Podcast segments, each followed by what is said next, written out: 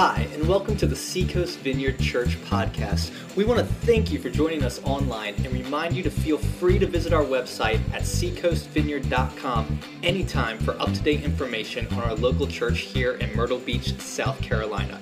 If you would like to give financially to this ministry, whether that's a one time gift or a recurring monthly gift, simply click on the Give tab at our website and give however God leads you. Now, we want you to enjoy this message from God's Word. Good morning. Good to see everybody. Welcome to the vineyard. If this is your first time, we are glad you are here. Man, I saw that the older gentleman on that video just really touched me. I just uh, pray the older I get, the more sensitive and, you know, humble and kind hearted I become as I get older and uh, for people. God grant us that.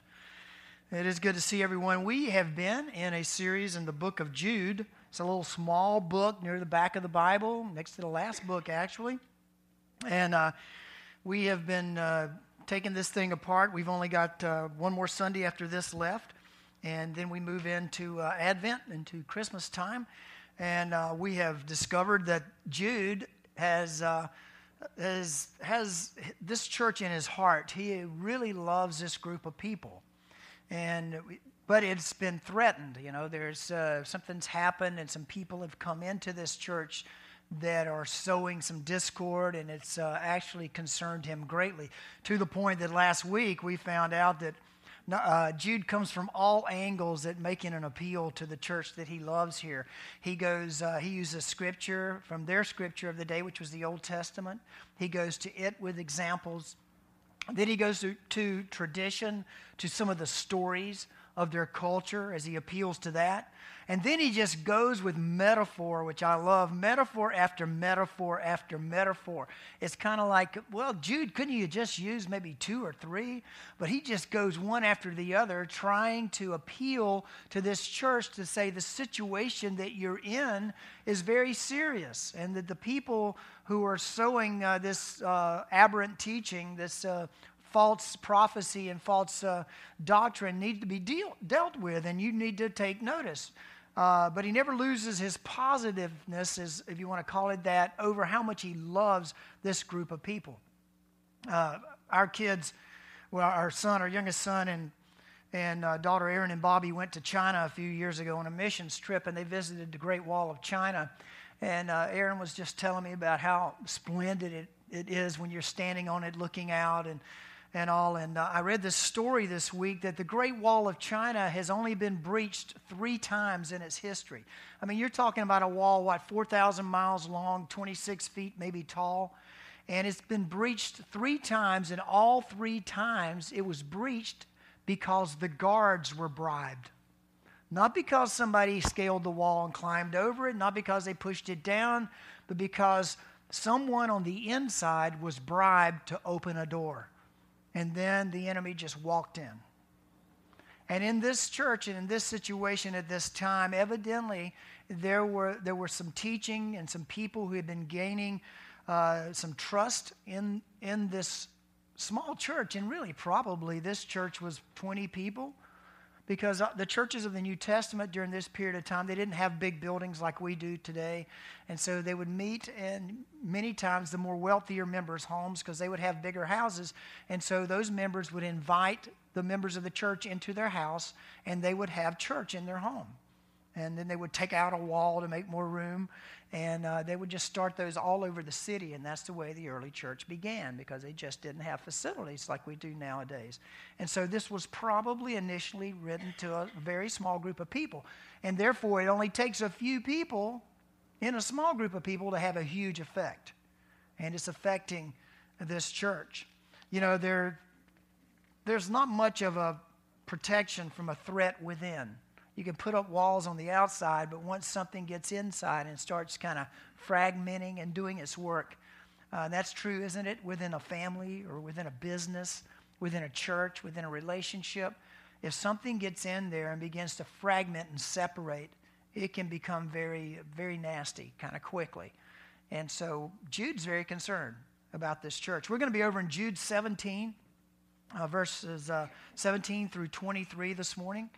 And uh, Jude's whole focus is beginning to change. It has been on these folks that have been causing problems, but now his focus is going to shift over to here's what I want you to do, church, that I love so much. Here's how I want you to handle it. So he's going to give some help now. Here's the way I want you to respond when you find in your midst uh, some challenges from people who maybe aren't that healthy to the spiritual life of the church. So let's read Jude 17 through 23. We'll pray and jump into this. I love the way he starts this verse. But, dear friends, you know, he loves this group of people. He's a real pastor to this church. But, dear friends, remember what the apostles of our Lord Jesus Christ foretold. They said to you, In the last times there will be scoffers who will follow their own ungodly desires. These are the people who divide you, who follow mere natural instincts and do not have the Spirit. But you, dear friends, by building yourselves up in your most holy faith and praying in the Holy Spirit, keep yourselves in God's love as you wait for the mercy of our Lord Jesus Christ to bring you to eternal life. Be merciful to those who doubt. Save others by snatching them from the fire.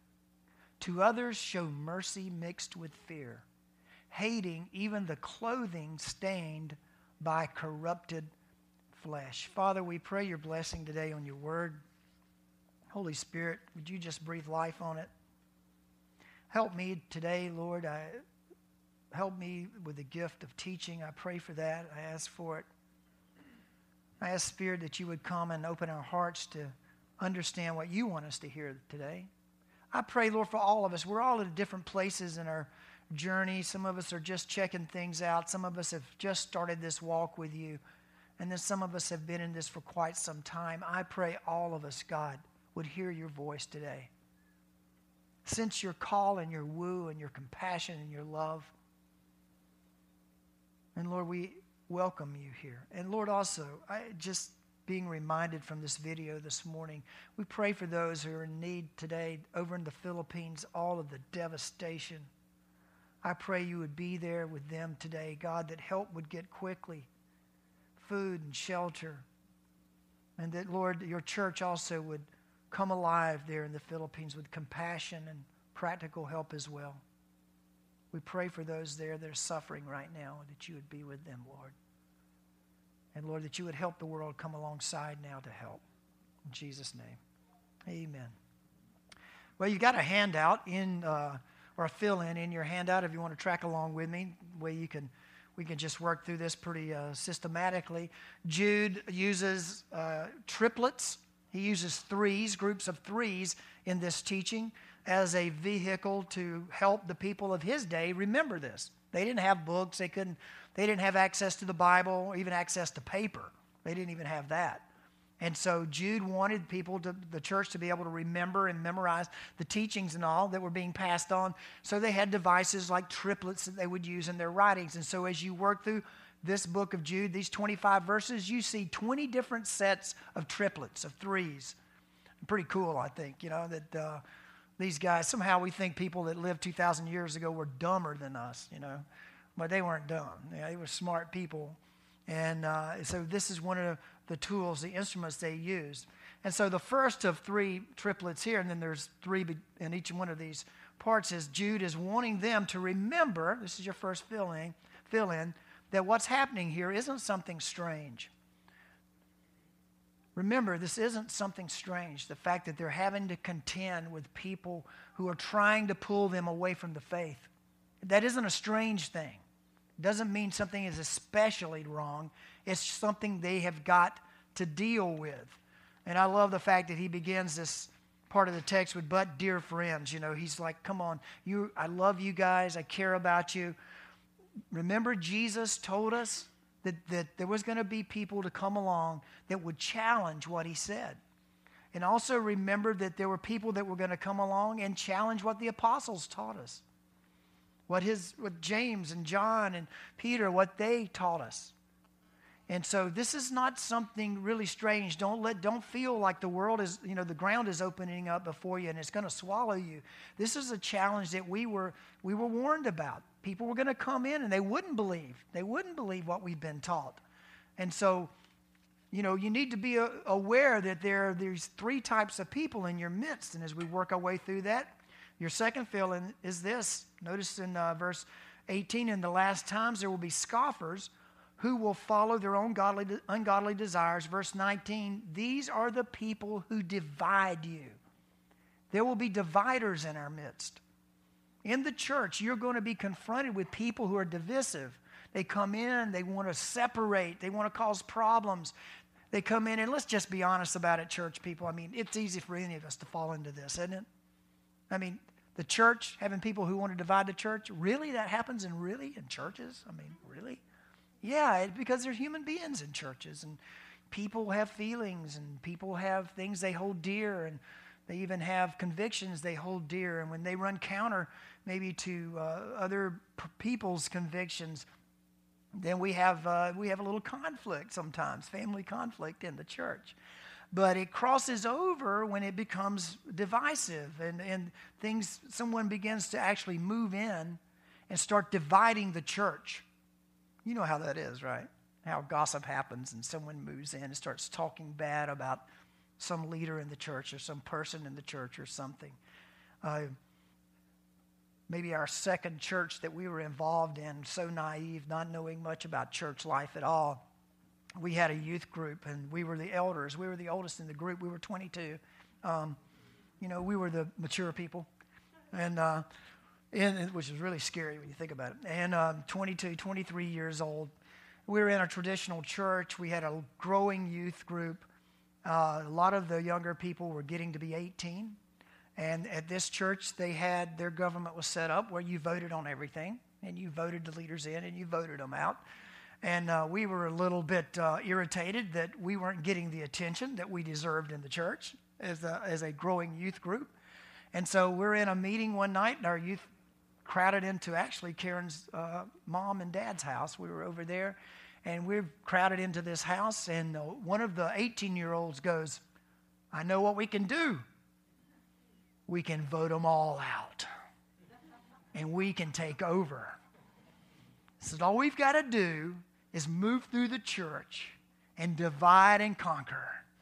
You know, if we just move in with all the young people and any of the adults who really like what we're doing, the next, because it was coming up in like six to eight weeks, all these elections and such, we can vote all the old fogies out and we can take over. You know, and I'm going, yeah, all right. You know, the old 60s is coming out in me. I'm like, fight the power, you know, the man, let's go. We're taking over. We had a we had an older lady that was our kind of counselor in our group in the church. She was our sponsor in this church. She was a teacher, been a teacher for decades. Very sweet lady. And she was sitting over just to my right. And I, whenever that came out, came up, and we were all getting so excited, I saw her drop her head and just put her hands down. And so I said, I said, What's wrong, Miss Elise? What's going on? And, and she goes, I just don't feel good about this. I don't think this is respectful of those who have really worked so hard in the church. I think if God wants a change in this church, there's probably a better way than dividing and conquering. And I just remember the Holy Spirit grabbing my heart, you know, and just breaking it, thinking, if I had given myself to that, to that emotion, to going that way, then suddenly I'm a part of an insurrection in God's family, in His house. And I'm just so grateful that, that the Lord broke in on us in that group at that time and really got, you know, grabbed our heart because we all are susceptible to being dividers, are we not? And in this church in Jude, Jude calls that out as a group. He says, Look, you're going to have dividers. There are going to be people who want to come in and divide you. And then the second group he mentions are corrupters who follow mere natural instincts. These, that whole phrase, you know, that follow uh, natural instincts means they give themselves over to their natural inclinations. It really has somewhat of a sexual overtone to it, and that is that these people believe that if you feel it, you should be able to go with it and do it. And so if like if if I feel like, you know, uh, things aren't going well in my relationship with my wife or my husband, then I should be able to find fulfillment outside of my marriage. It doesn't matter what God is saying here at all. I can go with my natural instincts, the pulling of my flesh, that hunger that I have. Instead of having it filled a right and healthy way, I can go with that. And this is a corrupting influence. And I, you know, I can just imagine in this church that in these meetings, uh, that these people, the corruptors, would you know, as people get honest and open with their struggles and where they are in life, and people are saying, I'm really struggling in this and that, and these corruptors would come along and say, Well, why are you struggling with that? Why don't you just go with it? Why don't you just go with it? God's grace will cover it. Go with it. Because earlier we've already found out that these people actually take the grace of God and use it as a license, we found out earlier on in this book, for sin. So I'll just pull out the card. You know, here it is. God's grace is sufficient for me in anything I do. So I'll just go do it. And that's a corruption of the whole doctrine and the whole belief in the beautiful gift of grace. And so Jude warns them. He says, You got dividers, people who come in, they want to separate you. They don't want there to be unity in the church. And there are corruptors in the church who are led by their own earthly desires, not what God has. They have no moral center in their life, they have no moral conviction in their life. You know what that is, right? A moral conviction is when the Holy Spirit that's in us. Here's, here's kind of the way it's happened with me in my, in my life. You know, when I first came to Jesus, I didn't sense that conviction as strong as I have since I've gotten walked with Christ more. The more I've read this, the more I've learned to respond to the Holy Spirit, His presence that lives within us, suddenly the things that you used to get by with and you could do with much glee suddenly bring great sadness to you because God has a better way of living. Before, I could live any way I wanted to, I could do anything I wanted, pretty much so. But when I've come to Christ and as God puts His word in me and as God leads me, He says there's a better way to live, a, a way that leads to real life, true life. And so as we progress with Jesus through what's called discipleship, you know, we move with him, we become more aware of those corrupting influences in our own life. And we go, wow, that's not how I want to live. And if someone comes to me and tries to sow that into me and tell me those things, I'm like, that just doesn't fit with the way Jesus, that's not that. Remember, I used this the last couple of weeks? That it looks like such a narrow living. Coming to Jesus is like a narrow door, but it leads to such a beautiful life. But on the other end, without Jesus, it looks like we can do life any way we want to, but the more we live it, the more confined our lives get. The less and less we seems like we have freedom. We lose things in our life, relationships, money, you know, the finances, our peace, it all gets lost as we do life our own way. But when we enter this gate, this narrow gate with Jesus, it opens up to life as he always intended it. Life abundantly, the Bible calls it. So that's, that's, you know, these guys, they had absolutely no problem corrupting the church. They were like, you don't need to listen to that. You don't need to listen to what Jude and James and maybe Peter are telling you. They were a corrupting influence. And thirdly, he describes them this way He says, and do not have the Spirit. These were unbelievers. There were dividers, corruptors, and then there were people who just flat out did not believe that Jesus was who he said he was and were teaching to just disregard all that the apostles and Jesus had brought to the church. And any church that throws their arms out and welcomes people are going to have all three of these in it. And I'm glad. And that's why Jude said, don't let this take you by surprise. It's not a strange thing when you throw your arms out and you throw the doors wide and you welcome everyone because you want them to experience the love of Jesus, don't be surprised. Don't, don't get upset when the dividers show up and the corruptors and people who don't even believe.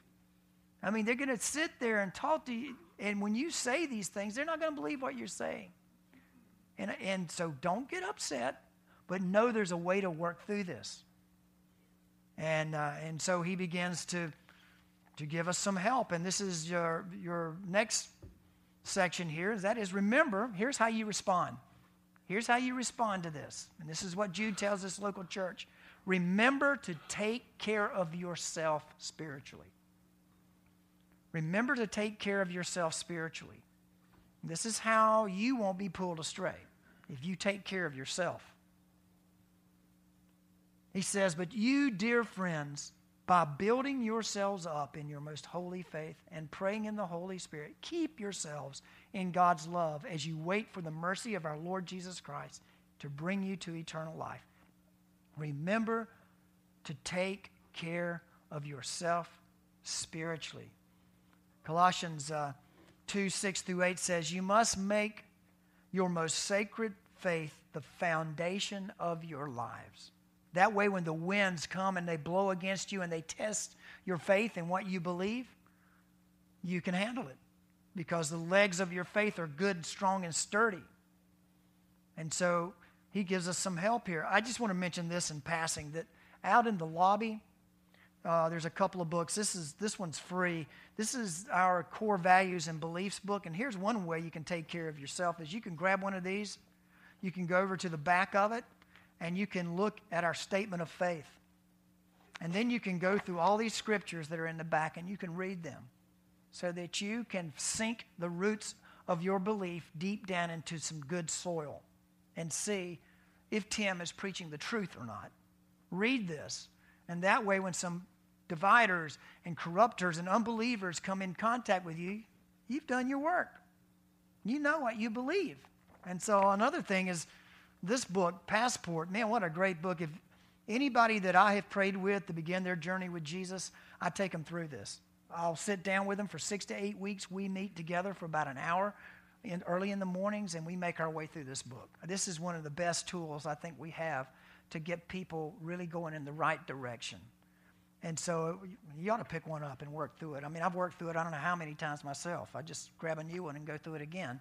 And it's, it's easy. You can go through it in 15 minutes in the morning.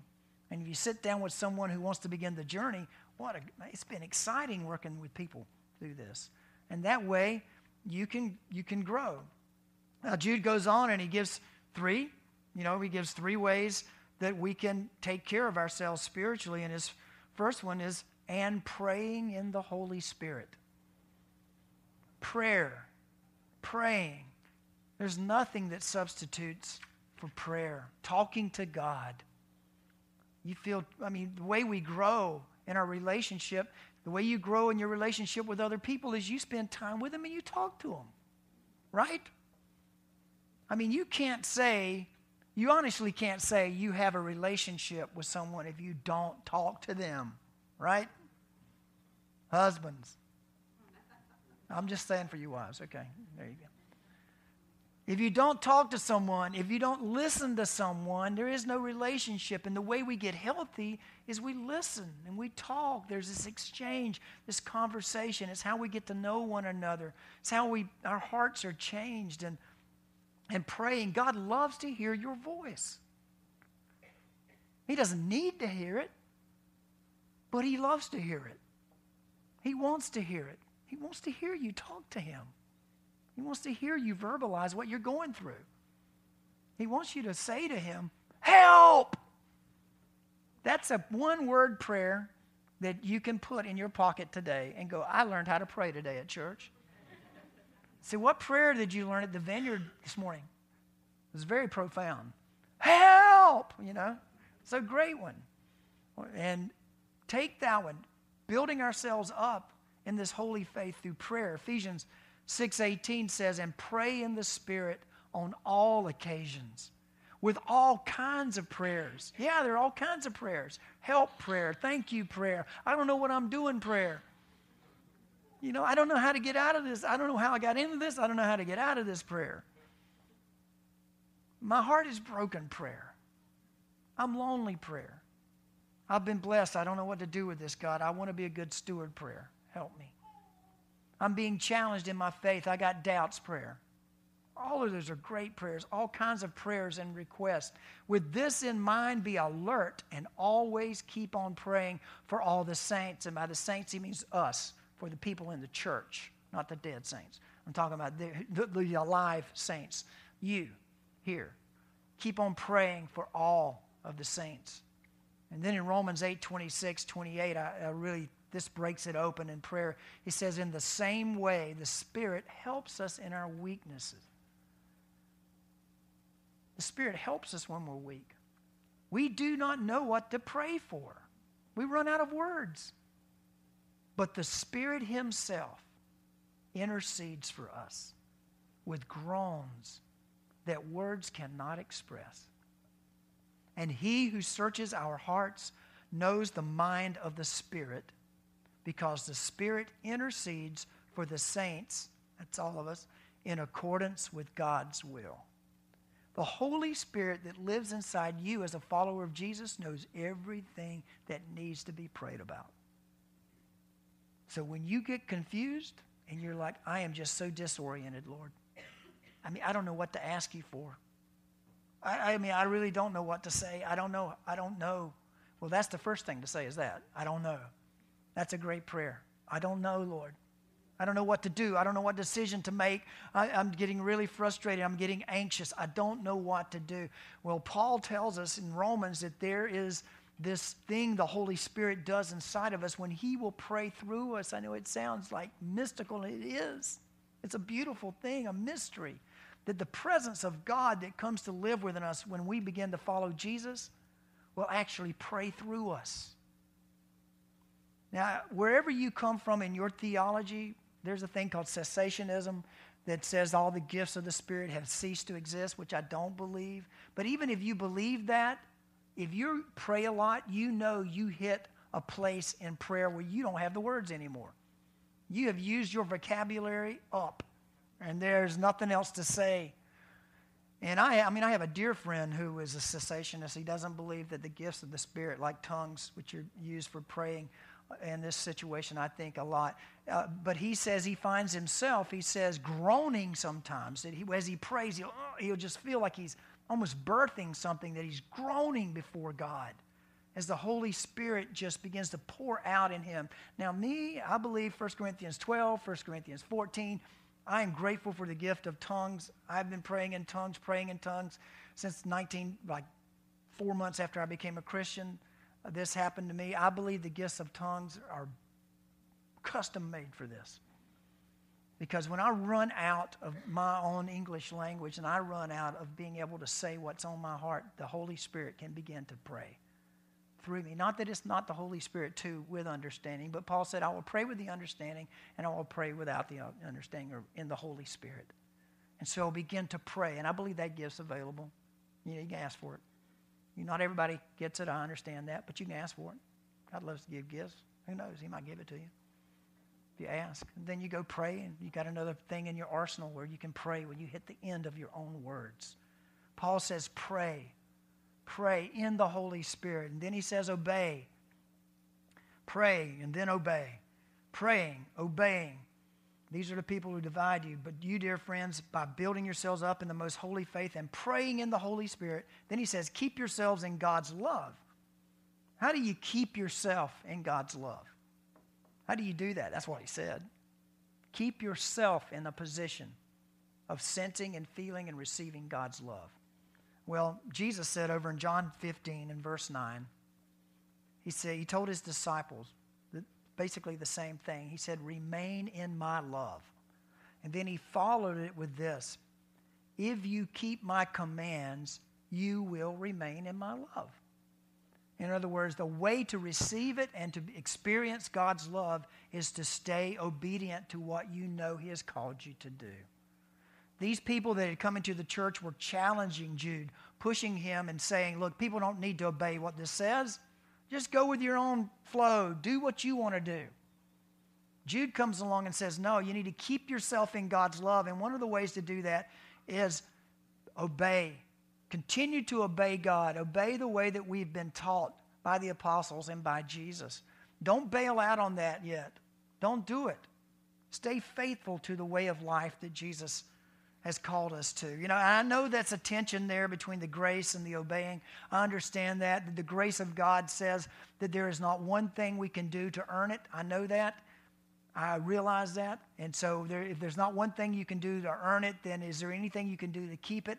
I think that tension is left there on purpose. by God so that we have this kind of check in our life. All I know is we are told over and over again to obey Him. That we don't bail out on obedience. We don't, again, before in this book, he said that these people had turned the beautiful grace of God into a license sin. And if we do that, if we say, I got to get out of jail free card, like I can go do what I want to and I'll just throw this card of grace out whenever I need it. If we live that way, we have suddenly pulled our ways out of pulled ourselves out of the position of receiving God's love, of experiencing it in the way that we could. And so Jude Jude says, don't do that. Continue to obey. Hang in there and then then he says this. He says, As you wait for the mercy of our Lord Jesus Christ to bring you to eternal life. Uh, we definitely don't talk about this in the modern church, in this church, and that is talking about when Jesus is going to return. That's what he's making reference to. He's saying, listen, you need to hold on to that hope. Praying, obeying, and hoping. Know that these challenges are not always going to be around. That one day Jesus is going to come back and everything is going to be put to rights. And so you hold out for that. Did you know these guys, these people that wrote the scriptures that lived this out, believed that Christ would return now? Now. No, not now. Yeah. Now. I mean, every time they, when they wrote this, they wrote it out of a position of, of incredible passion and conviction that Jesus Christ could return to this earth at any moment and the kingdom would be here. And so they felt it was incredibly important to push the church and to say, this is important, live this way. And keep your hope on Jesus because he will come back. It won't always be like this. You won't always have to face these trials and these temptations. You won't always be threatened on the right and the left. One day he's coming back. Hold on to that. Sickness will be gone. Thirst, hunger. There will no longer be any loneliness because people will see the fullness of his kingdom come. And so when you get pushed and you get stretched and you get challenged, Jude says, hold on to that hope when we experience the fullness of salvation. 2 Thessalonians 5 8 through 11, Paul says, But since we belong to the day, we live now. Let us be self controlled, putting on faith and love as a breastplate and the hope of salvation. I heard of years ago the best definition of hope an unwavering expectation of good. An unwavering expectation of good. In the midst of challenges in Jesus Christ, you have an unwavering expectation that good is coming. One day it's coming in Jesus Christ. Won't always be like this. As a helmet, for God did not appoint us to suffer wrath, but to receive salvation through our Lord Jesus Christ. He died for us so that whether we are awake or asleep, that's a nice way of saying dead or alive, we may live together with him. Therefore, encourage one another and build each other up, just as in fact you are doing. And how do we do that? We pray, we obey, and we hope. And then he moves to how do we deal with these people that have caused problems in the church? He says this Remember to reach out to those affected. Remember to reach out to those affected. Be merciful to those who doubt. Be merciful to them.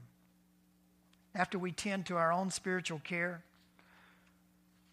after we make sure we're praying, he says, reach out to those. And he describes those in our midst uh, in three different ways here. Again, the triplets. Be merciful to those who doubt. There are doubters in our midst, the doubters. All of us have been there or will be there, right? There are times when we doubt. I still have my doubts at times. I mean, there are things that go on, and suddenly I'll go, Really, Lord? Are you sure? you know, I don't know about this. And, you know, that's talking to God. Like, God, I don't get this. You know, I, I'm wondering, is this really true what you're saying? Because right now I'm not experiencing this. But I want to. But this doubt went to the point that where there were people who were backing out of the church. They were beginning to doubt that Jesus was who he said he was. And you know, any welcoming church that throws their doors open, as I said when I started the sermon this morning, where we're going to attract all kinds of people, and all of us are going to be at some stage, at some, uh, probably these stages at some various point in our life, we need to reach toward one another. If someone comes to you in the church and they begin to say, I doubt, I'm wondering, I don't know, I don't know if I believe that Jesus is who he said he was anymore, Tim. You know, how do we react to that? Do we give them the stink eye and just, what? You lost your mind, you know? Or do we show some mercy and compassion and go, well, talk to me. Tell me what's going on. Let me hear your heart. You know, what's, what's happening here? Why would, you, why would you say that? Let's talk about it. I mean, that's the church we want, right? Where we can be there with one another, where we can express our doubts, not get the stink eye, not be shunned, pushed aside, you know, think that we're less of a part of the group at all because we have a doubt. Jude says, reach out. What can we do? We can spend time with one another, with doubters. Spend time with doubters. We can use words of mercy. Be honest. I've been there. You know what? I had my time too. I had my time too of doubt. I doubted God's goodness. You're right. I've been there. Let's talk about it. Let's pray about it. Let's see what God says. You, know, you can be careful, like I said, about the body language when you're with someone who's going through a time of doubt. You know, if you, re, you kind of do this when they start saying things, you kind of showed your cards a little bit there, haven't you? I mean, you know, you can reach forward, show mercy because mercy bends down. Mercy bends low. It comes down to where the person is. And so when someone's going through doubts, the church should bend down and be there. And then he mentions another group. He says, Be merciful to those who doubt. Then he says, Save others by snatching them from the fire. Wow. Now that's getting on, getting on down the road a little bit. These are the deniers.